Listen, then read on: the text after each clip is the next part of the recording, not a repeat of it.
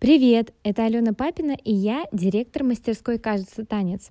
На мастерской мы не научим вас танцевать связки из танцев на ТНТ, зато предложим новую оптику на то, что танцем можно считать, и в частности видеотанцем.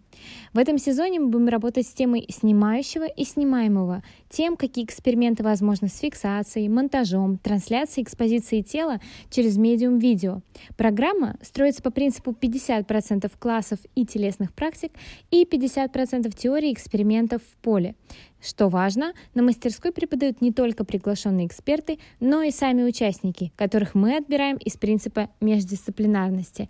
Ждем хореографов, перформеров, интеллектуалов, теоретиков, видеографов, фотографов, всех тех, кому интересна тема видеотанца и ее исследования. Подавайте заявки.